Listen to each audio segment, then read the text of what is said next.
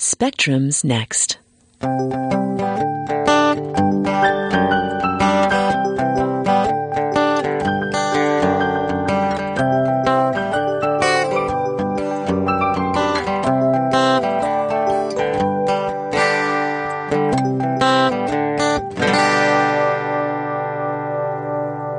Welcome to Spectrum, the science and technology show on K A L X Berkeley, a bi-weekly thirty-minute program bringing you interviews featuring Bay Area scientists and technologists, as well as a calendar of local events and news. Good afternoon. My name is Brad Swift. I'm the host of today's show. Today's interview is with Elizabeth Muller, co-founder and executive director of Berkeley Earth Surface Temperature. The Berkeley Earth Surface Temperature Project is redoing the analysis of the Earth surface temperature record in a rigorous manner that addresses the criticisms of previous analysis. All their work to date is available free at their website, berkeley earth dot org. I want to briefly explain two terms that are used in the interview. Krigging is a geostatistic method devised by Daniel Krigg, a mining engineer, in nineteen fifty-one. A M O is the Atlantic Multidecadal Oscillation. The oscillation is principally the change of sea surface temperature over time in the North Atlantic Ocean. On to the interview. Welcome, Elizabeth Muller, to Spectrum. Thank you. How did Berkeley Earth come into being? Is that how you like to refer to it? Is it Berkeley Earth? Berkeley Earth, yes, that's right. How did Berkeley Earth come into being? Um, Rich and I had been working together for a couple of years, and we kept being asked about climate issues. Rich had been involved in climate for a long time. He he taught his class Physics for Future Presidents, in which he goes into global warming. And he and I were working together doing consulting on energy and environment issues, but people kept asking about global warming. And we had been uncomfortable with some of the elements of, of global warming for some time. There was the station quality issue, which had been raised by Anthony Watts, which both of us and comfortable, but we weren't quite sure what to do about it. There were other issues as well. There was uh, the data selection issue. Why did the major groups only use twenty percent of the data, ten percent in recent years? But it was also, in part, the ClimateGate scandal that really made us think somebody else needs to come in, have a fresh look at this. We really wanted to be able to lower the barriers to entry. The data was inaccessible. People couldn't get it. It was impossible for any group to come in and easily do an analysis of global warming. And this is such an important area of policy work, of economics, of so many elements of the world today that we felt everybody should be able to go in and look at the data themselves, look at the analysis, and really understand what the issues were. So that's why we decided to create the Berkeley Earth Project, to do exactly that. For our audience's sake, we should identify Rich. Yes. Richard Muller is a longtime physicist. He's a MacArthur winner. He's been involved in climate issues for a long time. He wrote a technical book on ice ages and astronomical causes. He's been teaching Physics for Future Presidents here at Berkeley for, I think, about ten years now. He also wrote the textbook and a popular book called Physics for Future Presidents. He's also my dad. He and I started working together about, I guess it was about four years ago now. I had been doing consulting, um, mostly in Europe, and uh, kept getting asked about energy issues. And so I wanted to bring him into my consulting firm, but instead the two of us ended up creating a business together, which has been great fun. He's, he's a lot of fun to work with. Beside wanting to clarify things or level a playing field, if you will, and make it more accessible, was there a sense that you were the right group to do it? Well, we weren't a group. We didn't exist as a group at the time. And so it was a question of pulling together the right people from the right backgrounds to create a right group. We did think that we wanted a fresh perspective so that it wasn't necessarily a problem that we were new to this specific area of work. Many of our people had, had deep experience with climate change in the past. But we also wanted to combine physics and statistics, modern statistics. Bringing in David Brillinger early on was an important choice. We wanted to take a fresh look at the problem using modern statistics, which we believed would allow us to use much more of the data than the previous groups had been able to do. Would you describe the research and planning that you did to form the group and get things started? Sure. we needed a nonprofit. We discovered pretty quickly that in order to do a study like this and raise funding, we needed to be a nonprofit. We didn't have a nonprofit, and nonprofits take quite some time to create. We weren't quite sure what we were going to do about that when Rich had a call from Michael Dittmore in Santa Barbara with a group called Novim. And Michael Dittmore wanted Rich to lead a study on geoengineering. And Rich said, well, you know, I'm not really that interested in doing a study on geoengineering, but if you really want to do a study that's going to have big impact and be very important, you should consider helping us with a study on global warming. And uh, Michael said, hmm, that sounds interesting. Tell me more. So we started talking to him, and it seemed like an ideal group for us to work with. And so Novim came on to house the Berkeley Earth efforts. Um, we also started looking into what the other groups had done. We wanted to look at why they hadn't used more than twenty percent of the data, what were the issues surrounding the station quality issue raised by Anthony Watts, what were the concerns around the urban heat island that many people had been talking about. This is where people had been saying, yes, there's global warming, but cities, everyone knows cities are warmer than rural areas, and the world is getting more urban. So is it possible that the world is getting warmer, not because of carbon dioxide, but because it's getting more urbanized? This is something that we wanted to look at as well. We tried to look very carefully at what some of the other groups had done, and we discovered that many of the adjustments that they had made to the data, they had done manually, and they hadn't really kept very careful track of what exactly they had done. So even they couldn't go back and duplicate it.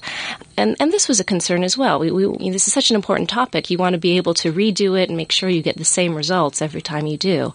And so that was another thing we, we looked at carefully. Trying to pick the brain of the people who had been dealing with the data, was that extremely helpful and crucial to the project? It was helpful. I mean, it was very useful to speak to them, to meet with them, to try and understand what they were doing. But at the same time, we knew from pretty early on that we wanted to do something totally different. So we weren't trying to duplicate what they had done. We wanted to take a totally new approach, something that had never been done before, use all of the data or pretty close to all of the data. Um, and we had to develop a modern statistical technique in order to do this. And that was done by Robert Rohde, our lead scientist, in conjunction with David Brillinger, a professor of statistics here at Berkeley. And what that meant was that we weren't adding on to the previous r- research. We were really starting at totally new, from a totally different approach. We didn't know what we were going to find. We didn't know if we were going to find that there was more global warming or if we were going to find that there was less global warming. We only knew, or we thought we knew, that we weren't going to find the same results as everybody had found before us, which is why it was such a surprise in the end that even using a totally different technique, we ended up with results that were so close to what the previous groups had found. I think that's a really strong statement in terms of what they are and what they mean, is that even though you're using using completely different approaches, you get results that are so, so similar. I think that really strengthens our confidence in the work that we did. Talk a little bit about the gathering of the team. We wanted people on the team who were comfortable looking through huge quantities of data and had actually in the past made discoveries by doing so.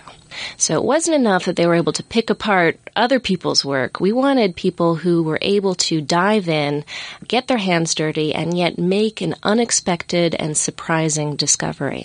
Some of the people we chose, Jonathan Wordley, Bob Jacobson, had done this before, but also Saul Perlmutter, who had done this um, in his work in, in cosmology and won the Nobel Prize this past year. So those were the people we wanted, people who had experience doing exactly that.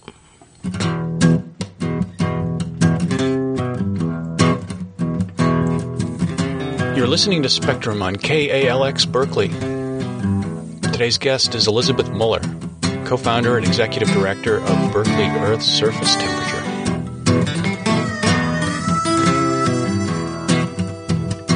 That is really one of the big challenges of all this, is the data set size. It is. It's huge. It's huge. And merging that from the different sources was really one of the biggest challenges we had to face. I should say Robert had to face. He was the one who really did most of the work.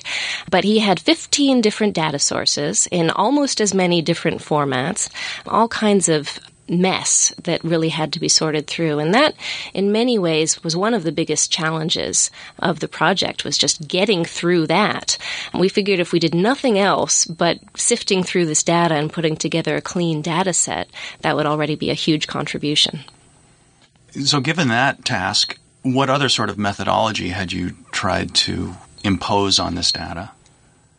Well, the other important elements, there's collecting the data, cleaning the data, um, merging the data, but the other part was, of course, analyzing the data. Um, and the other groups had only been able to use twenty percent of the data because they had a constraint. They needed to have long, continuous records. Well, Robert Rohde, um, together with David Brillinger, developed a new technique based on kriging in which they're able to, to analyze all of the data, or virtually all of the data. And the result was that we were able to use so much more and yet get very good, very carefully calculated error estimates and go much farther back in time than the previous groups had been able to. And were you satisfied with the data sets that were available, or did you look for other data sets? Robert looked for everything. He really wanted to find all of the data that was out there, and he, he did a very complete job, I believe, in doing so. Is that an ongoing process for him? Well, the ongoing process process is going to be updating it. We have now the fifteen databases that this comes from, and they are going to be updated on a regular basis since we want to be able to update our database on a regular basis and have it all automated so that that will just happen every few months or however often we decide it needs to be. And so are these data sets pretty broadly accepted as the best available? Yes, they are. And the source of them is government weather stations? It's, it's mostly government weather station. There's a lot of volunteer weather stations. There's a complete list of the fifteen sources, many of which come through NOAA. And I guess NOAA is consolidating a lot of data sets from around the world? Uh, yes. If you look at the data set, it really is around the, from all around the world um, in the modern day. If you go back in time, it becomes less global. If you look at our earliest measurements, you see data really only in the U S and Europe, a few places in India. But by the nineteen hundreds, you're really getting fairly good coverage of the globe, excepting Antarctica, which doesn't really come into play until the nineteen fifties. Were there any other big challenges? I think the cleaning of the data and, and developing the analysis framework were, were really the biggest challenges. There were a couple surprises, though, the things that we didn't expect. One of the things that we discovered, once we had access to the data, we were able to start playing with and looking for other things that maybe people hadn't noticed before. One of the biggest surprises was a discovery that the oscillations in the data, which everybody had previously said, oh, those are El Niño. Everybody's data goes up and down together, and, and that That's El Niño. Well, when we looked at it very carefully, we discovered that, yes, it is highly correlated to, to El Niño, but in fact, it's even more correlated to the Gulf Stream. And that was a big surprise. We didn't expect that, but because we had access to the data, it enabled us to look at these sorts of things. And, and we're really very hopeful that now that the world has access to the data, there will be many other important discoveries of this sort. I know that you're doing land surface first, then ocean surface. Is that a natural two-phase project, or are there more phases? Is there more? Well, we, we wanted to start with the land because, in large part, that's where much of the controversy was. So we figured we wanted to start with a bite-sized piece, though actually I think it was a much bigger bite than we thought it would be. But by analyzing the land, it looks at the issue of the temperature stations, the station quality issue, Anthony Watts, the urban heat island effect, and this data selection issue. Was there a data selection bias because they only used, uh, previous groups had only used twenty percent of the data? The oceans are going to be interesting in the next phase because of some of the discoveries we've made, such as the Gulf Stream. So we're really looking forward now to doing that as a next phase of work because we want to look at this in more detail, see what we can find in terms of the relationship between the Gulf Stream and temperature. The Gulf Stream, um, we found a sixty-year cycle in the Atlantic multidecadal oscillation, which for the past thirty years has been going up. So the temperature has been going up and the temperature of the world has been going up, temperature of both the A M O and, and of the, the land surface temperature, which was unexpected. But it also shows that the sixty-year cycle is, is at a peak right now, and it's going to start going down. The temperature is going to start going down. What is the impact of this going to be on global warming? Uh, is it possible that we haven't seen any global warming in the past thirteen years, in part because of this A M O cycle and what's going to happen as the A M O cycle starts starts going down? We don't know, but we think it's a fascinating issue to look at that fits in very naturally with our study of the oceans. And is the ocean data set as extensive as the land data set? It's very different. So instead of looking at uh, single locations, you're looking at mainly boats. So they're moving. There's different problems, different issues. But we think now that we have our framework developed, it shouldn't be as difficult as initially looking at the land was. But the analysis framework does have to change somewhat to accommodate for it this. It does have to change somewhat. Different collection process. Absolutely. Nothing's really out there stationary, taking a reading every day. Well, there are now. In modern times, there are buoys, and there's there's some fixed locations. But as you get back in time, as you go back in time, more and more of it come from boats. Your methodology for analyzing the data has less reliance on that longevity of sample? That's right. Our statistical techniques mean that we can work with fragments. We can work with little pieces, which has also been an advantage for dealing with some of these issues of station changes. So you might have a station that, that goes along and is reading a certain temperature within a certain range um, fairly regularly for a number of years. And then all of a sudden, the pattern is similar, but it's three degrees warmer than it was before. And you say, well, what, what's that? Um, what happened here? And previous groups would take that and they say, okay, well, this is probably a station move. It's probably not exactly the same location as it was before. Something happened here. Maybe the time of day changed, the time of the day that they were taking the, the, the readings. And so they corrected it. And And they manually moved those, either they moved one down or they moved the other one up, so that it would be a long, continuous record. Well, with our statistical technique, we just cut it in two. And we say, okay, well, we'll just assume that these are two different locations, two different records, and handle it as such. And that means that we don't have to worry about adjusting the data. We just cut it. And it makes it much more easy to duplicate, and um, there's no manual adjustments. That, so there's no need to rationalize why you've That's right. made an adjustment. That's right. You're tuned to K A L X Berkeley. The show is Spectrum. Our guest is Elizabeth Muller, co-founder and executive director of the Berkeley Earth Surface Temperature Project.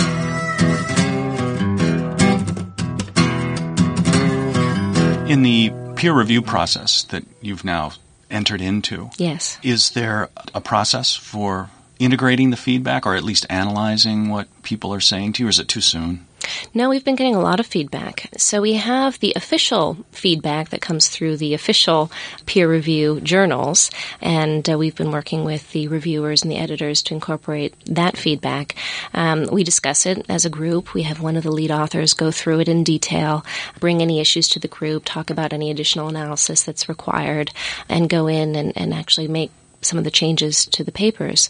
But perhaps even more interestingly is the feedback that we've gotten from the peer review process outside of the official journals. Because we've posted our papers online, we've been contacted by a number of scientists from around the world who have gone through our papers in extraordinary detail and looked at some of the things, raised some important questions, um, raised some issues, some concerns, and that's been extremely helpful. I think our papers will be better in the end because of the peer review that we've gotten through the open process, the global process of putting our papers online. In terms of longevity of the, the project and the data set, how long do you envision staying with the project? Is there a point at which you just you're, you're done? Well, I think we're not sure. I think we would love to stay involved. I think there's a need to keep updating the data, data set, to, to keep it live. We would love to... to do that, I think. I mean, we have somebody in charge of maintaining the data set, but we're not a long-term project. project for now. We're based on, on fundraising. We fundraise for the first eighteen months. We're now looking to fundraise for the next eighteen months. So we have not yet been able to establish that type of permanent longevity that would be necessary to keep doing this on an ongoing basis. But it's certainly something that we're thinking about.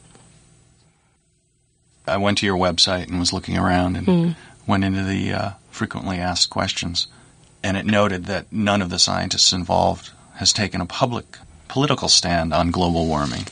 And I wondered if that was still the case or if, as a result of your first release of data, that there was a revision of that or not. I think that's still true. Our scientists believe that the statement, which you might be referring to, saying that global warming is real, is now a scientific statement. There, there is the data to support that. There's the evidence to support that. There's error bars uh, to support that. So when, when we make a statement like that, we believe that it's a scientific statement, not a political statement.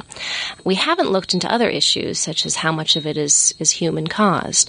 And so we haven't taken what I would call political statements on those sorts of issues. Mm-hmm. We don't want to get into the politics because it muddies the science, and we want people to be able to look at our numbers, to look at our analysis and say, okay, we know that this is one hundred percent pure scientific analysis. But on the other hand, there is a need for scientific evaluation of policy, to see which policies that are on the table would actually make sense according to science, which ones would actually not really help very much. We don't know how much of this we, we might get involved in. We haven't done any of it so far. It might be a question of only saying as, as much as we feel can be stated that's really grounded in, in the science. So as far as the group trying to get drawn into choosing a prescription for affecting or impacting global warming, that's not really something you the group is interested in at all, right? I don't, I don't think so. I mean, there, there are certain elements that it does keep coming up as an issue, and there are a lot of people asking us to, to get more involved in this. But we really want to make sure that anything we did say would be very grounded in the science. There might be some limited statements we could make that would be grounded in the science, but we haven't taken a decision on, on that yet. You are listening to Spectrum on K A L X Berkeley. We're speaking with Elizabeth Muller, co-founder and executive director of the Berkeley Earth Surface Temperature Project. And from your experience and personal opinion, is there a prescription that you feel is the best available? Well, I think we need a lot of different things. We need energy efficiency. There's a lot that can be done for low cost, no cost, even making money by increasing our energy efficiency. But we also need other things like low cost solar, low cost wind, nuclear. There are many things that are all helpful. But it needs to be something that can be affordable, that can be adopted in the developing world, China, India, the rest of the developing world. It needs to be cheap. And unless it's cheap enough for them to be able to afford, it's not going to happen. There, there are other priorities. So, so China, their emissions are growing so fast that anything we do has limited impact unless we can set an example that is able to be followed by China. That means it needs to be cheap. It needs to ideally be profitable so that people in China and India and the rest of the developing world can afford to do the same thing. Unfortunately, I don't see this being addressed in the international debate right now at the U N, and it's really an important problem that I wish had more visibility. Is there anything about the group that I haven't asked you that you'd, you'd want to bring up? Well, everything that I've mentioned today is available on our website. So it's berkeley earth dot org. We have all of our papers there. We have our data set in both text format and in MATLAB. We have our programs. We also have a lovely video. I don't know if you've seen the video. It shows a map of the world that is getting warmer and colder, and you see weather going across the, the different regions of the world, and, and it takes us from eighteen hundreds through to the present. So data visualization.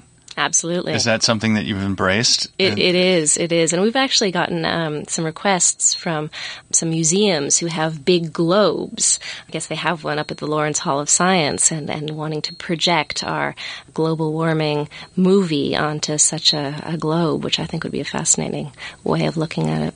There's a couple other um, interesting images on our on our website. For example, if you look at the U S, many people are surprised to learn that about one-third of locations in the U S have cooled.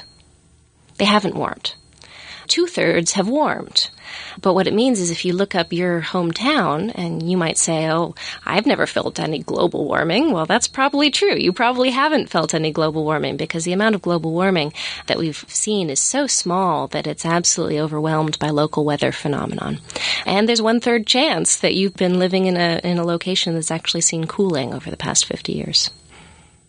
Yeah, the personal relationship with global warming seems to be where a lot of people stumble and feel that it should be something visceral in their daily lives for it to be real, and don't take the intellectual leap to regard the data on a worldwide basis.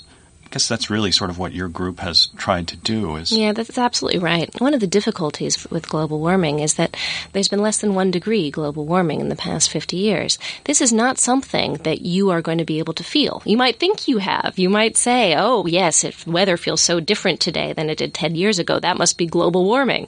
And people do that all the time. They say, oh, it's cold today, global warming, or it's warm today, global warming. But the truth is you can't detect it. You need hundreds, preferably thousands, of records of locations from around the world in order to detect global warming. It's not something that you're going to go out and feel on your own. Do you know of any organizations that have embraced your data and are, are going off in some area of research that validates what you started this project to achieve? Um, there are many organizations who have expressed interest in using our data. I think it's still fresh out there, so we're not quite sure who's going to be adopting it on a permanent basis. But we've gotten a lot of feedback. We've gotten a lot of emails. We've gotten a lot of people saying, thank you for this. I've really been interested in getting into this data, and I was never able to do it before. So I suspect that as time goes on and as our papers start to be published, there will be more and more people using our data. Elizabeth Muller, thanks very much for being on Spectrum. Well, thank you. It's been my pleasure. It's uh, been, enjoyed being here.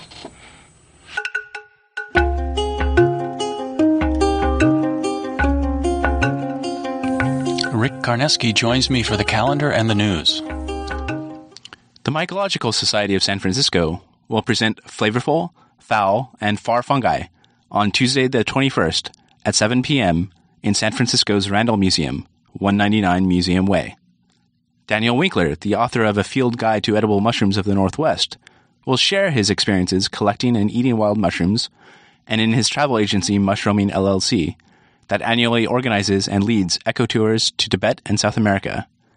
For more info on this free event, visit w w w dot m s s f dot org.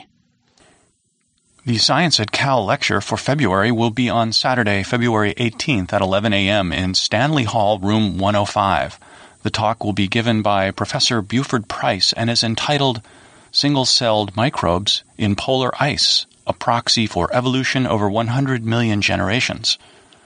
The presence of picocyanobacteria in ice at all depths in both Greenland and Antarctica provides an opportunity to study microbial evolution over about one hundred million generations.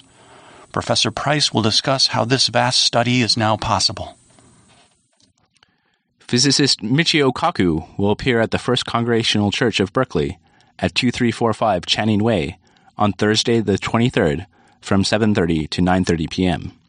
Advance tickets are twelve dollars or get in at the door for fifteen dollars.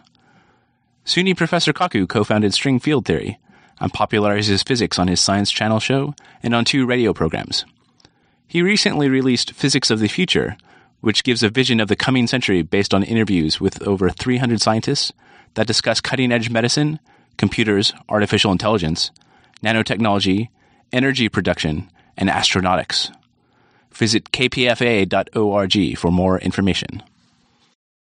Behavioral neuroscientist Karen Ursch of the University of Cambridge and her colleagues have an article in the February third issue of Science that studies the genetics of addiction. The team tested fifty pairs of siblings. One in each pair was addicted to cocaine or amphetamines, while the other had no history of drug abuse. Participants pressed a left or right arrow key when seeing a similar arrow on a computer screen, unless they heard a tone, in which case they were to do nothing. People with poor self-control, including most drug addicts, find it difficult to refrain from pressing the key. Surprisingly, the siblings who were not addicted to drugs performed just as badly as their siblings who were, and indeed, brain scans showed the pairs had very similar brain irregularities. In commentary on the article, imaging specialist Nora Volkow of the National Institute of Drug Abuse in Bethesda notes that even in children as young as four to twelve, traits such as self-control and flexibility can be improved by targeted interventions, including exercise training, martial arts, yoga, and computer games designed to enhance working memory. The music heard during the show is by Lastana David from his album Folk and Acoustic, made available under Creative Commons License three point oh Attribution. Thank you for listening to Spectrum. If you have comments about the show, please send them to us via email. Our email address is spectrum dot kalx at yahoo dot com. Join us in two weeks at this same time.